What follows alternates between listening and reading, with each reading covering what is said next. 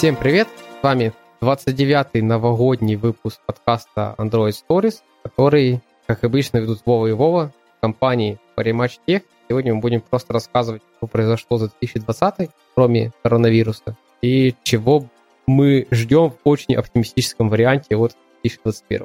Да. Делать мы это будем уже в 2021.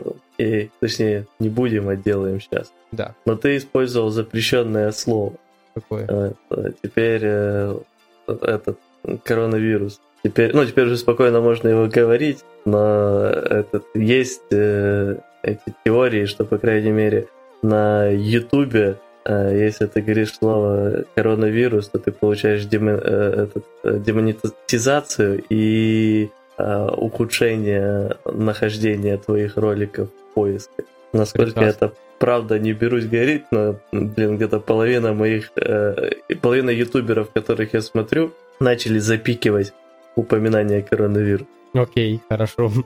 Мы запикивать не будем, это очень много раз уже было сказано. Да. Окей, ну давай начнем с самой важной новости. Самой позитивной. Да, позитивно, да. В 2020 году мы с тобой начали подкаст. И да. За 2020 год мы успели наклепать 28 эпизодов. Что я считаю неплохой себе успех, учитывая, что начинали мы с того, что записывали все на обычные хреновые микрофончики не самых лучших наушников. Доросли уже до плюс-минус неплохого оборудования. И теперь, когда мы пытаемся переслушать какой-то старый выпуск, то слегка течет кровь из ушей от того, как же оно все плохо звучит. Но тогда казалось нормально. Ну да. Я еще бы сказал, что мы молодцы. Мы провтыкали 2 недели, да, за вот эти вот полгода. Ну да. Вообще хорошо. Ну и, кстати, вот такая маленькая тривия касательно нашего подкаста. На самом деле уже было записано 29 эпизодов. Просто первый получился настолько плох, что мы его записали повторно. Но на самом деле, мы, по-моему, там... Мы вообще выкинули его тогда. Да-да-да, мы говорили в нем о каких-то других темах, я уже даже не помню каких, но он никогда не увидел свет этого мира. И это было правильное решение. Да, я тоже так думаю. Я бы сейчас так смотрел, я бы первые 10 сейчас людям бы не включал. Но когда-то надо было начать. На самом деле, меня часто бесит, когда там в каких-то подкастах недоступны там энное количество начальных эпизодов, но меня часто теперь посещают мысли, что надо и наши там первых 10-15 эпизодов как-то скрыть, потому что я часто замечаю, что люди начинают слушать нас и сразу идут прослушать первый выпуск. Он у нас до сих пор один из самых прослушиваемых. И первый выпуск, конечно же, по качеству, крайне плохой. Но там где-то есть настройка показывать последние 20. Да. Просто, понимаешь, когда я заводил эту всю, эту штуку, мне в мысль не пришло, надо как-то... Я поставил, конечно же, все эпизоды. Ну да. Когда это не было важно. Окей, хорошо. Но это самая главная новость. В принципе, можете выключить. Не-не-не, Вова шутит, подождите. Тут еще мы пообсуждаем несколько других важных вещей, не таких важных, но тем не менее важных, которые происходили в этом году, а в конце даже размышляем о том, чего нам же ожидать от 2021. Так, окей, давай дальше. То, что, наверное, второе по важности, потому что второе у нас список, вышел Android 11. Да. Который нам привнес ничего. Да. Как операционная система. Нет, там ADB Wi-Fi появился. Да, то есть тот, который ты раньше должен был руками прописывать порт, руками делать ему там TCP, по-моему, да, чтобы он открылся. Угу. А сейчас это, по-моему, уже можно делать, я не знаю, потому что у меня сейчас Android телефон, но он все еще на 10-м Android. И у меня все еще на 10-м Android. Окей. Это, в принципе, я не знаю, для тебя что-то Android 11 принес? Нет, я, честно говоря, даже как-то не наблюдал особо ни за релизом, ни за фичи-листом. Как-то уже поднадоело это, я не знаю. Мне кажется, даже в iOS мире, где релиз каждой версии реально это шоу, тоже как-то уже стало скучновато. И ты обращаешь меньше внимания. В принципе, да. Хотя в iOS это как раз в этом году завезли невероятную вещь, инновационные как они называются, виджеты. Да, которые надо откопать этот выпуск, я говорил, не полетели на Android, и тут не полетят. Они Я пока нет операционной системы, на которой полетели виджеты. Да, на самом деле, да. Я вот не знаю, я недавно встречал пару раз фразы в Твиттере от разных людей, что вот теперь Apple выпустили виджеты, но они, как обычно, сделали это намного лучше, и сейчас Android тоже копирует под виджеты, потому что они супер популярны и классные. Но я что-то вообще не видел и не слышал никаких статей и тому подобное, которые бы рассказывали статистику о том, что виджетами внезапно начали пользоваться. Но я таких людей тоже не встречал, которые активно начали пользоваться виджетами на iOS. Я ни одного из знакомых не видел. Ну, то есть, я же вижу время от времени телефоны людей. Ни у кого виджетов нет. Как нет на Android, как нет на Mac OS. Не знаю, на Windows есть виджеты? Они их, по-моему, выпилили, начиная с 8-й версии. В Windows 7 точно виджеты были. Вот. И когда она только появилась, я помню, каждый себе на рабочий стол закидывал с десяток их, но со временем понимали, что они нафиг не нужны, и выкидывали. У меня в Mac OS был один полезный виджет, который справа выдвигается. Они его, кстати, убрали в... Как перед ними Mac OS называется? Фиксюр. Калькулятор. Это был единственный полезный виджет. Вот единственный для меня. И то я сейчас понял, что и без него прекрасно можно жить. Можно просто все держать окно калькулятора открыто. И тоже нормально будет. Ну да, я так обычно и делал. У меня на самом деле точно так же был когда-то виджет калькулятора на одном из моих старых Android-телефонов, когда я еще учился на матфаке, и калькулятор часто нужен был, чтобы быстро что-то посчитать. Но я заметил, что абсолютно каждый раз я в итоге заканчивал тем, что переходил в полноценную версию для... когда ты уже открываешь полное приложение, не пользовался виджетом, потому что так банальнее и удобно. Да. Более удобно. Вот, если у тебя приложение на весь экран. Окей. Android 11 ничего не принес. Да. Kotlin мультиплатформ. Да. Я предлагаю 3-4 объединить. Flutter ушел вниз по охвату медиа. Kotlin мультиплатформа заняла его место. Да. Но нам надо начать выдавать награды. Награда за хайп в 2020-м явно уходит Kotlin в мультиплатформе, а награда за «Мы начали тебя полностью забывать и начали закидывать тебя в дом престарелых» уходит Flutter. Не, конечно, еще куча людей, компании вполне себе начали его использовать, и, возможно, даже многие успешно. Те, кто сейчас использует, это люди, которые сидели на Flutter с какой-то версии 0.8, которые реально понимали, зачем он им нужен. То есть люди с огроменными... То есть компании с огроменным R&D. Не, я встречал, на самом деле, на Reddit много обсуждений, где как раз маленькие приложеньки, которые не особо там и имеют что-то все сложное, переходили на Flutter и в целом радовались, но суть в том, что по сравнению с 2019-м уровень восхищения сильно упал. Большинство людей хоть как-то чуть-чуть пощупали наконец-то и подзабыли. И тем более на горизонте появился и начал ярко светиться Jetpack Compose.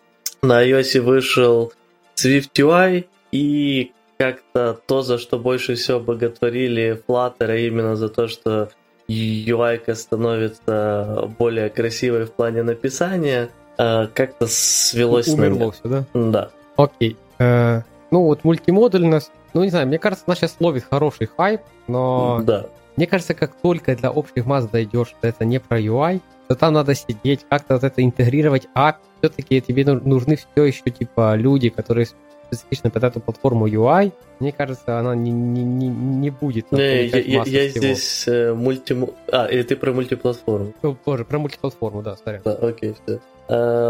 Да, я думаю, хайп с мультиплатформой точно подупадет, потому что сейчас он просто слишком огромный.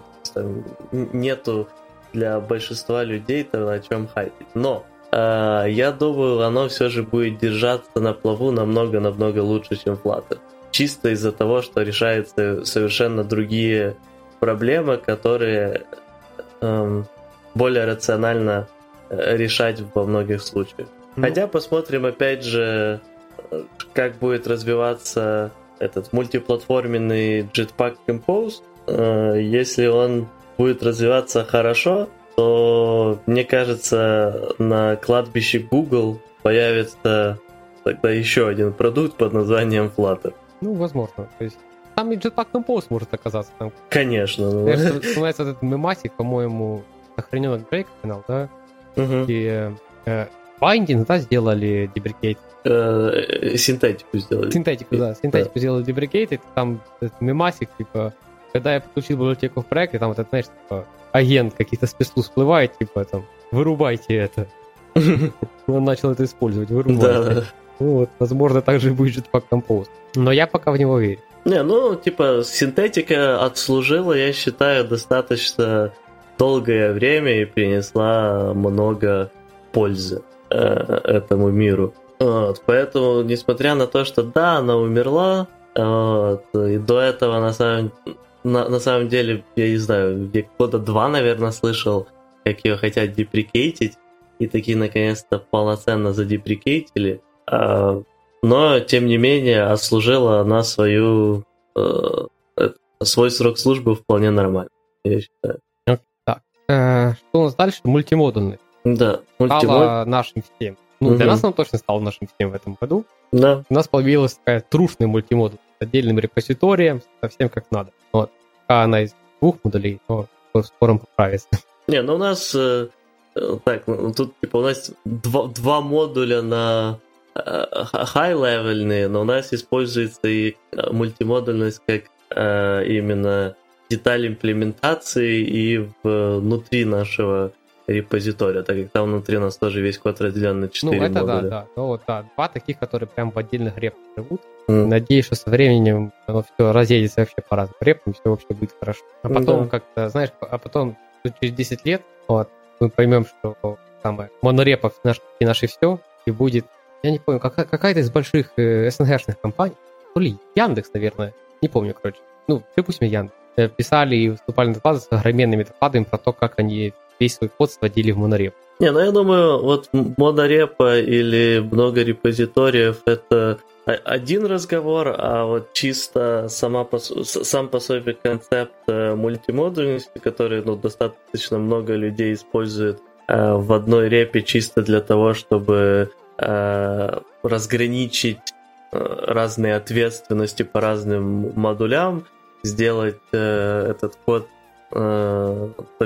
такой, чтобы с ним было легче работать, ускорить там сборку и так дальше, то вот именно в этой концепции, я думаю, мы и будем продолжать двигаться. Единственное, что, я думаю, много людей рано или поздно поймет, что что-то где-то они делают не так, и у них вместо нормальной мультимодульности получается на самом деле сильно связанный монолит, который просто разбит по разным модулям, и при этом делает от этого становится еще хреновее работать с его кодом, потому что я вот недавно попадал на очень много разнообразных статей на медиуме по поводу этого, и меня, честно говоря, пугает то, какие подходы люди иногда используют. То есть, оказывается, крайне много людей используют рефлексию для того, чтобы сделать навигацию в мультимодульном приложении. Достойное решение, достойное. Да, и там была статья, где чувак рассказывал, что так делать не надо, и один из топовых комментов был про то, что, типа, ну, в большинстве легких кейсов почему бы нет. Такая нафига вам в легкий кейс мультимодульность и вот этого дела понимать. Потому что этот легкий кейс определяется не тем, что там действительно что-то все легко, а кто-то сказал, да, это фигня, тут нормально будет. Не, на самом деле, вот ты говоришь, понимаешь, на медиуму уже вышла статья про то, что делать нельзя, мне такая идея даже в голову не приходила. Я понимаю, что я отстреливаю человечество, понимаешь, в голову не пришло на рефлексии и навигацию. Ну хотя, нет, понимаешь, тут как посмотреть? Навигация, которая же андроидовская, она что, на рефлексии? Ну да. То есть я, возможно, что-то путаю, возможно, сейчас уже не так, но вот то, что я помню, вот, фрагмент-менеджеры, вот это все, они же там рефлексии юзают как надо. Мне кажется, да. Ну так, там люди просто, ну, тем они хуже. Мне кажется, это еще вот люди, которые приходят в Android с Java мира. Где рефлексии вообще нормалек и полетели. Да. Нет таких много таких людей, чтобы они аж создали вот такую ажиотаж. Нет? Есть таких людей много. Возможно. Окей. Так. Jetify. Да, еще есть таких приятных, полезных вещей. Ты пока вот как был, я реально что-то любил. Угу. Вот. Единственное, от чего я не ожидал подвоха, так это от Firebase in App Messenger. Угу. Я читал. Он юзает Picasso, который юзает Android Stories. Не, в нашем случае я это просто решил. Я как бы dependency на in-app messaging убрал, оказывается, она не использовалась с ней. Угу. Вот, ну, как бы это как бы, знаешь, типа минус балл за то, что она была вообще, но... А так-то, в принципе, да, отрубилась. Да, прикольно, да. Но, да, конечно, надо быть аккуратным, и... потому что может выстреливать в очень неожиданных местах, вот как с Firebase. Слушай, ну да, и как ты говорил, что прям заметно быстрее начало собираться. Конкретно да? быстрее, прям быстрее. Вот. И, кстати, вот этот плюс еще вот мультимотульности, то, что это отдельная репа. Отдельная репа собирается в разы быстрее, чем у вас бы просто был проект разбит по модулям. Если у вас нет какой-то там хитрой системы кэширования. Это вот тот поинт, который я говорил про то, что вот, когда принималось решение, вот будем мы это делить все-таки по разным репам или не будем, то, что ты говорил, что типа мы не потянем написать монореп. Ну, типа, мы не потащим написать тулинг к монорепе, чтобы все вокруг жило хорошо. Окей. Ну, кстати, насчет этого GT-Fire, я думаю, вот многим можно оставить цель себе на 2021 год.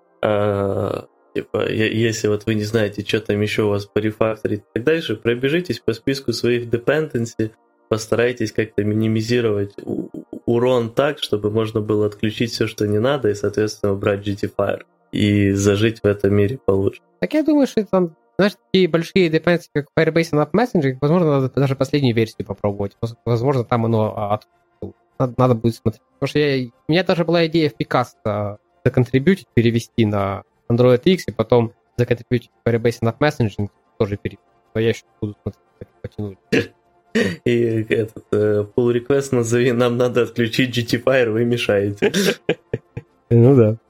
Не, так я вот, знаешь, я когда дальше поговорим про детект, то, что я когда детект там создаю какую-то issue, я говорю, типа, я заметил, там, у нас же академия сейчас есть, да, и там люди, ну, которые мало код еще писали. Uh-huh. Я иногда вижу, так и пишу. Я заметил, что молодые разработчики делают вот такую ошибку. Предлагаю добавить правила в лид. Ну и дальше там описываю какое-то правило. И ничего, нормально, народ пишет, да, нормальная идея. Окей. Дальше у нас идет что? У нас идет Kotlin 1.4. Это, знаешь, как бы... Это и радость 2020 года, и расстройство, потому что вышло не таким, как все ожидали. Это да, я на самом деле сильно был огорчен тем, что мы получили неполный список изначально обещанного, но, тем не менее, этот год стал для меня намного лучшим, благодаря именно тому, что в Kotlin 1.4 добавили возможность оставлять trailing кому, запятую. Да. Вот. И это мелочь невероятных масштабов, но тем не менее сильно приятно. Ну дальше что там еще у нас подтащилось-то у них? К разочарованию вот этого возможность микшировать дефолтные аргументы с недефолтными. Типа, как называется, когда ты даешь имя аргументу, который ты передаешь? Named аргумент. Да, типа name это аргументы, не name это аргументы. Вот это надо тоже хорошее правило в линии. Типа, если уже хотя бы одна перемена name, то уже давай все name. Не придумываю, вот тут так ерунды. Ну да, согласен. Нормальное правило, да? Угу. Надо. Окей. Что еще? Что ты добавишь про Kotlin 1.4? Блин, честно говоря, сейчас уже все так смешалось в голове. Я вот единственное, что еще могу вспомнить, что там вышла поддержка этих функциональных интерфейсов. То, что они сам конвенцию поддержали. Да, вот. Ecliptic API.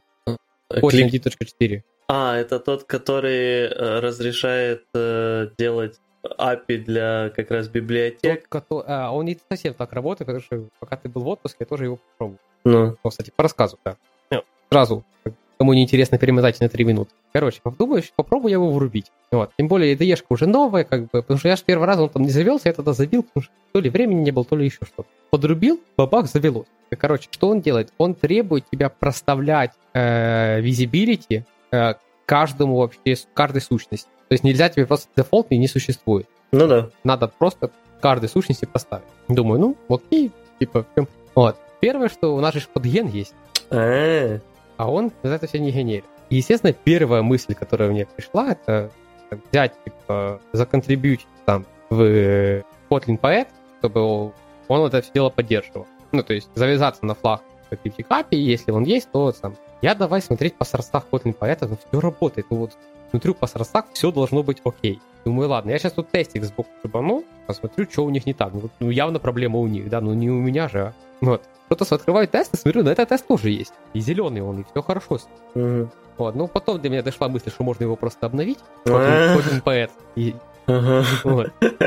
Вот. Обновил, все хорошо, завелось, правда, отломалась у нас какая-то другая кодогенерация. Короче, и когда и это я опять отложил на следующую неделю. Uh-huh. Короче, и будем смотреть позже, почему-то такое. Короче, не получилось у меня с версии 1.6 смигрировать на 1.7.2, что меня, конечно, крайне расстраивает. Я не ожидал какой-то поломки от этого. Пришлось все ревернуть, и потом надо было сесть более внимательно, все это посмотреть. Ну вот, да, IPPCAP — это мощная штука. Я очень надеюсь, что она нам упростит, как минимум, то, как мы сейчас работаем, потому что у нас это все сейчас на правилах линтера, чтобы лишнее не торчало наружу. Крайне неудобно. Крайне неудобно. Лучше, чем ничего, но крайне неудобно. Может, и хуже, чем ничего. Да, у меня тоже появляются такие мысли. Что хуже, чем ничего. Да. Но... и дебаггерка рутин завезли, который я понятия не имею, как работает. А, ну да. Но я его еще не тестил тоже. Ну это вот все, что от 1.4. А, там еще были всякие мелочевки, там, типа, по-моему, min-max задеприкейтил, теперь обязательно min-max, то onal или что-то там такое. Потому что если ты от пустых коллекций вызывал, то там, по-моему, раньше крэшик вызывало, да? Не-не, оно как раз там было, что раньше, что min-max возвращал значение либо null. А это не, соответственно, не следовало конвенции, потому что должно было бы крашить как раз. Ну, короче, да, они то ли поддебрикетили, то ли уже поудаляли min-max, стали всем поддебрикетили, да. Поддебрикетили, стали всем юзаем min-onal и max-onal. Угу. Constraint Layout, пункт, по которому мы сомневались, вышел ли он в 2020 году. Мы так и не проверили. Мы так и проверили. Так что пусть будет выше. Да, что ты про него думаешь, ты не работал даже? Прекрасная вещь. На самом деле я удивлен, что люди мало интересуются, ну, можно просто из статистики наших подкастов, вот что по констрейнтам, что по Motion Layout, у нас выпуски набрали меньше всего прослушиваний из недавних. Короче, дослушайте этот, перейдите в подкастоприемник свой и переслушайте про Constraint Layout, про Motion Layout, ну, а потом уже все остальные. Конечно. Вот. Но, тем не менее, я считаю, что Constraint Layout, пока не вышел Jetpack Compose, это очень классная вещь, которая нам сильно и раньше уже упрощала UI-ку, но теперь появились еще некоторые дополнительные вещи. В основном те вещи, которые чисто Constraint Layout и не затрагивают Motion Layout, многие могут показаться из разряда типа, мы это использовать не будем, но обычно какой-то use case для них подкрадывается незаметно, и потом вы сильно радуетесь, что есть поддержка такого функционала, как, например, с Flow в Constraint Layout 2.0. Ну и, конечно же, в Constraint Layout 2 появился уже, с выходом Constraint Layout 2 у нас есть стабильный Motion Layout, что вообще феноменальная вещь для Android-разработчиков, я считаю, и сильно нам упрощает всю работу с анимациями. Теперь, наконец-то, можно не посылать этих дизайнеров, аниматоров и так дальше куда подальше, а можно вполне попытаться с ними договориться и сделать что-то из того, что они хотят, не самыми сложными путями. Ну, в принципе, да. Окей. Constraint Layout, то есть даже Motion Layout, ты очень рад. Да. И тут такой пункт, который, мне кажется, это можно приложить к любому новогоднему выпуску. Да. Dagger 2 и Rix Java 2, они умирают. Больше не продолжают будет. Умирать. Да, продолжают умирать, да. Я готов забиться на какую-то бутылку хорошего алкоголя из Ирландии. Вот. Знаешь, будет такой же там, типа, итоги 21 года, сидим с тобой такие ровно на год старше, да? Dagger 2 и Rix Java 2 продолжают умирать. Да. Я точно уверен, что они будут умирать еще много-много лет. Да. Окей. Ну, это, в принципе, все про 2020. У тебя есть еще добавить, что ты для себя открыл? Может, 2020, может, еще что-то? 2020? Ну, наверное, нет, на самом деле. То есть мы по большинстве самых интересных вещей прошли. Может, у тебя есть? У меня есть, кстати, вспомнил не про разработку. Я для себя открыл прекрасное приложение. Это Pocket. Лучше, чем все, что я видел. Чем Apple Подкасты, чем Google Подкасты. Потому что имеет одну важную вещь. Кастомные настройки под каждый подкаст. О, это прикольно. Бомбическое что-то. Потому что каждому подкасту можно выставить, сколько там скипнуть первых секунд, сколько скипнуть последних секунд. Если что, правильные настройки для нашего подкаста это 0 и 0. Да. Скорость, там, то есть и под каждый подкаст ты можешь свою скорость. Это крайне прекрасно. Потому что есть такие очень-очень-очень медленные люди. А есть вот такие, которые, как я, говорят, вот так, и полетел. Вот, поэтому нужна разная скорость. Окей, ладно, закрываем 2020, тем более 2 января на дворе. Ну да. Окей, давай к 2021 году. Что у нас? Ну тут же первое тоже самое главное должно быть. Да, начнем с обещаний. Да. Вот. Ну, в 2021 году мы ожидаем и обещаем сильно улучшиться в плане подкастов и сделать целых 52 выпуска. Вот, так как у нас еженедельный формат, мы очень надеемся не пропускать, и, соответственно, когда будем уже обсуждать итоги 2021 года, у нас на счету уже будет подкастов 80. Да, 80 подкастов. Угу. Да, тут просто надо, знаешь, вот эти я слушаю это самое Позднякова, Big Bear Theory. Uh-huh. Чука 3 года карта. Я про то, что четверг наступил, узнаю, потому что подкаст. То есть вот это стабильность. Окей. Да, и мы будем к ней стремиться.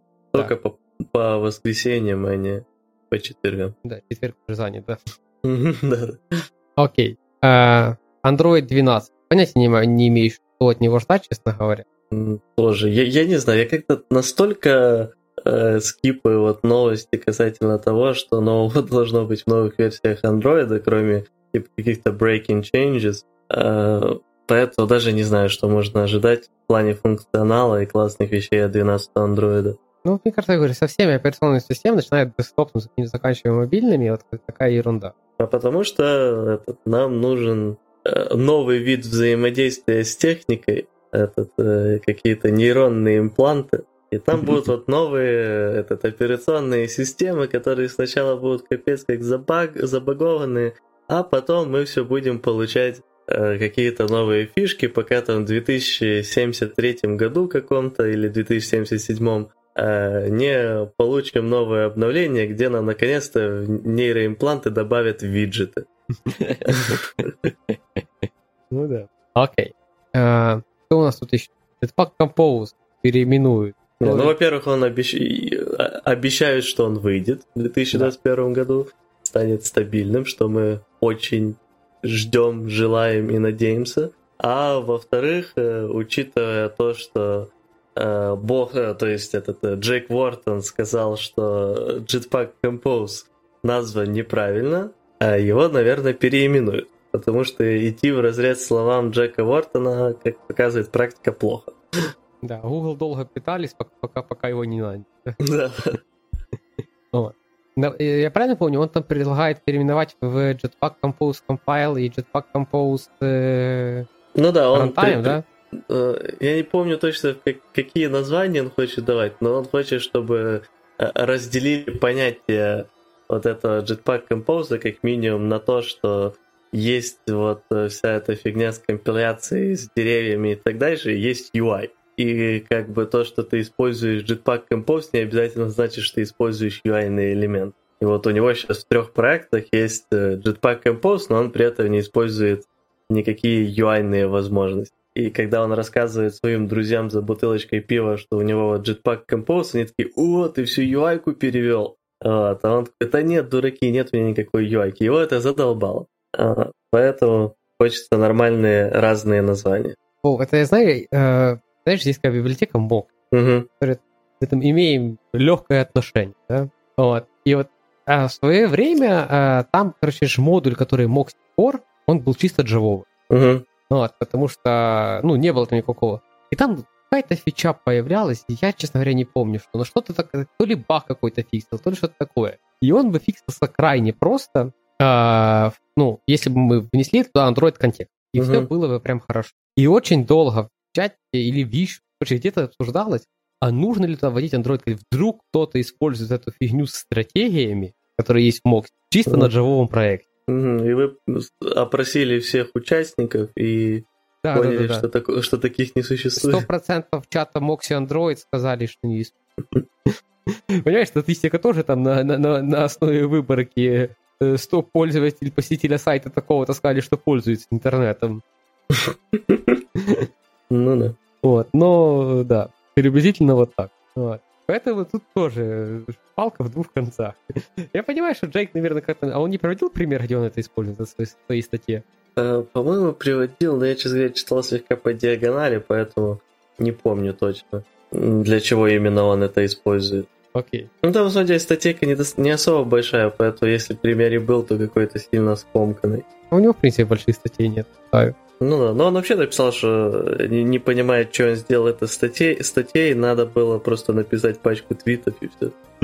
Окей, что у нас идет дальше? Ну, у нас есть маленькая надежда, на самом деле я сомневаюсь, что это будет, но что Kotlin мультиплатформа станет в 2021 году стабильной, и, соответственно, хайп вокруг нее упадет. Потому что как только люди перестают мечтать о чем-то, а начинают этим реально пользоваться, обычно хайп падает. Да, Flutter тому пример. Да. Окей. Не, на самом деле, мне кажется, что вот не, какие-то большие компании опять же себе возьмут, и у них уже, они уже сейчас взяли, у них уже сейчас у больших компаний есть доклады, как они это используют. Ну да, тот же Яндекс, например. Да, но мне кажется, это... Ну, хотя, не будем заигрывать. Окей. И пятое, ну, естественно, Dagger и Java, они умрут, да? Да, они будут продолжать умирать, и потом, конечно же, умрут. Стоп, ты, у тебя тут есть шестой пункт про AR и VR. Да, ну, мне вот интересно еще, что... Ну, на самом деле, VR я добавил так просто. В основном мне интересно, будут ли какие-то большие изменения в AR-среде в 2021 году, учитывая, что Apple начал запускать устройство с LiDAR, который крайне сильно улучшает возможности AR-приложений. И также я вот не уверен, вроде бы сейчас Microsoft выпускает, или уже, может, даже выпустила, но я не верю, что это в релизе, свой Minecraft, который идет AR-ный на телефонах из разряда вот... Я тебя перебью, но да. Microsoft и Minecraft и просто так нормально это не работает. Не, ну, мне кажется... Не, наверное, они все же его не выпустили еще как минимум из-за коронавируса. Я думаю, как будет запущен он массово и будет большая рекламная кампания, то он как минимум вот так на месяца 3 крайне сильно взлетит, потому что особенно после окончания там локдаунов, если они когда-то закончатся, учитывая просто историю того же Pokemon Go, когда там на пару месяцев, когда только оно вышло, людям всем снесло крышу, и сложно было пройтись по городу, не нарвавшись на кучу людей с телефонами, которые ловили покемон. Я только сказал, что пример с покемонами, это... Да. Ну, кстати, на мое большое удивление, Pokemon Go до сих пор вполне себе популярная игра. Вот, просто уже не феноменально популярная, а просто популярная наряду с многими другими играми. Но, тем не менее... Мне кажется, равно... что она просто еще популярная в тех широтах, где покемоны популярны. Ну, потому что, согласись, в странах СНГ покемоны не самые популярные. Да, поэтому было удивительно, насколько у нас много людей тоже запрыгнули на вот эту фигню. Не, у нас, да, конечно, я думаю, популярность сильнее всего упала, но сейчас в Киеве уже ничего не замечаю, потому что я особо и не хожу по улицам. Спасибо, корона.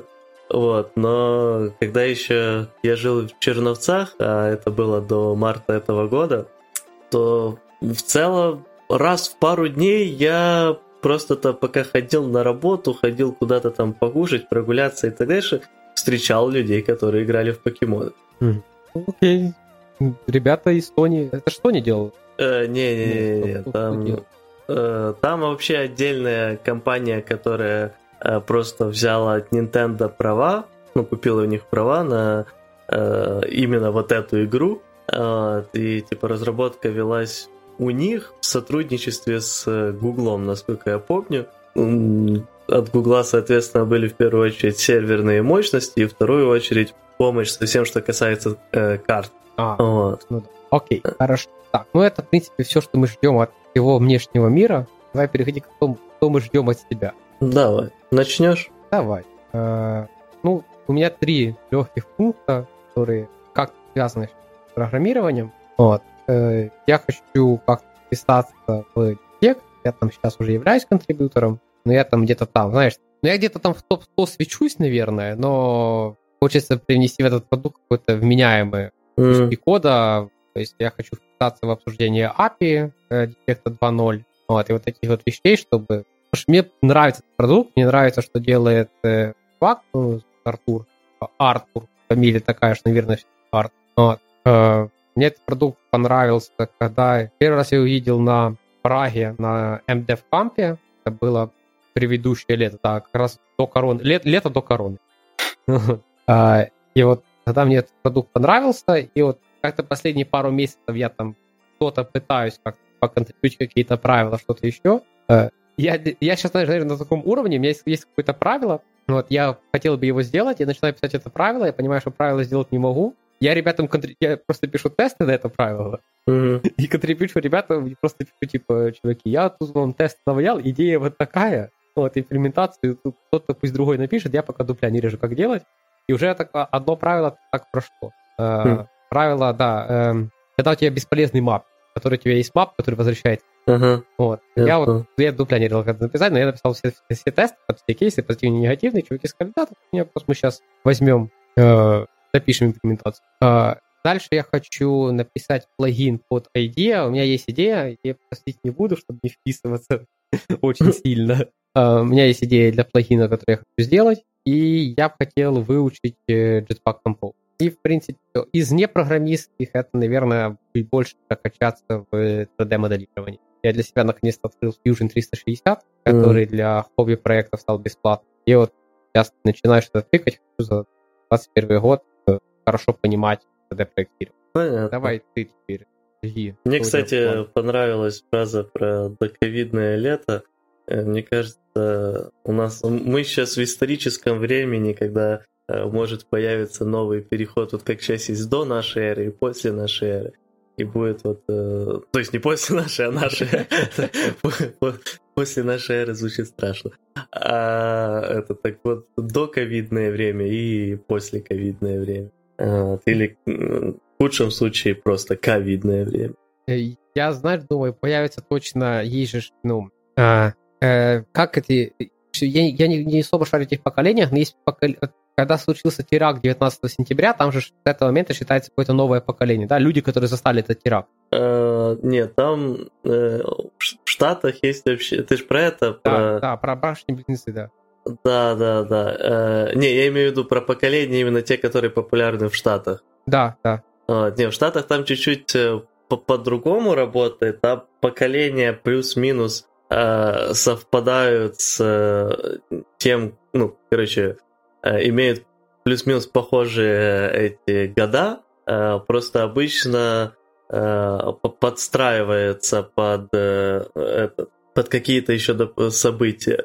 То есть вот те, о ком ты говоришь, это обычно те, кого называют миллениалы, вот, и одна из популярных... Там есть на самом деле много разных версий, как правильно сказать, кто миллениал, а кто нет, и одна из них это действительно...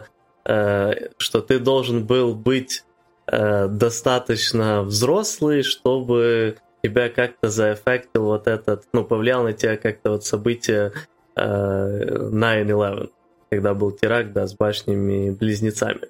Вот, соответственно, ты там должен был быть, родиться раньше 95-го, по-моему, года, и, по-моему, с 80 какого-то там 4-го, что-то такое. Потому что раньше там другое поколение. Потом следующее поколение, это уже зумер, Z-поколение. Но также есть и другие версии того, как, например, определять миллениала, и часто вот это люди, которые еще детство у них плюс-минус прошло, когда еще не было сильного бума интернет-технологий, смартфонов и так дальше, но уже в подростковом возрасте они на все это наткнулись, поэтому они как бы на такое переломное время попали. И тогда, например, и мы попадаем по нашим годам в миллениал. Но вообще, если использовать это определение, то я думаю, мы как раз супер идеально попадаем в миллениалы, потому что у нас вообще в целом задержка в технологическом развитии была по сравнению с Штатами. И в Украине там чуть позже все начиналось. Но...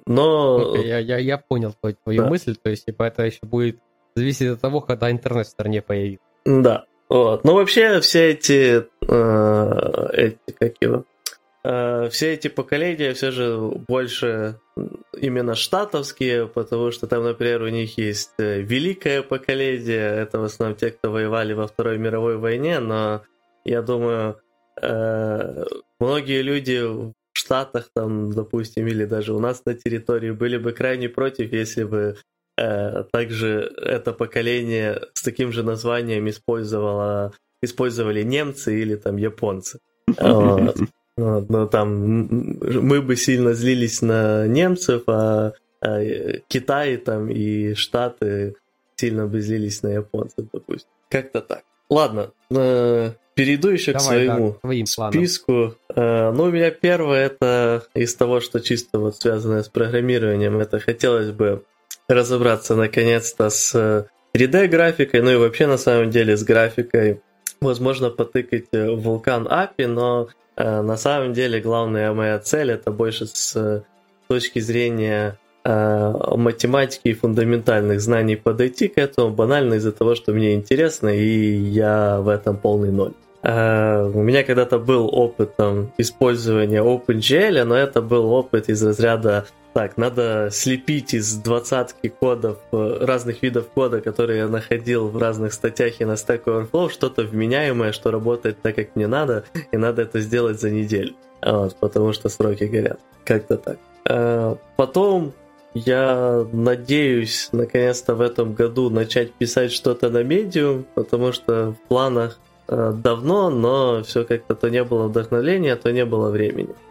И, конечно же, тоже планирую выучить Jetpack Compose, вообще максимально с ним поиграться. И если изначальные слова Гугла покажутся правдивыми, и они реально выпустят стейбл версию Jetpack Compose в первой половине 2021 года, то, надеюсь, к концу 2021 мы даже затянем, если это будет реально что-то хорошее, в настоящее продакшн-приложение Jetpack Compose. Ну и из таких личных, не программистских, главная моя еще цель, это я начал недавно изучать японский, и мне хочется дойти до вот уровня, до среднего уровня из разряда того, что при изучении японского известно как N3 до конца 2021 года. Скажи еще людям, что такое N3, тем, которые не рубят японский. Ну, это вот что-то типа такого intermediate уровня, то есть если использовать шкалу стандартную этого европейскую для оценки владения языков, то это что-то из разряда уровня B1. Окей, хорошо. Ну, мы будем закругляться. Да. Заходите в Telegram-чат, ссылочка на который будет в описании. Найти его можно просто по поиску на Android Stories. Но если что, есть всегда ссылочка в описании. Там всегда Вова публикует, как только выходит новый выпуск, он сразу публикует, вы узнаете об этом первым. Плюс там есть другие люди, которым можно написать что-нибудь. Ну и вы можете там нам написать, вам что-то интересное. Да. И всех с Новым годом!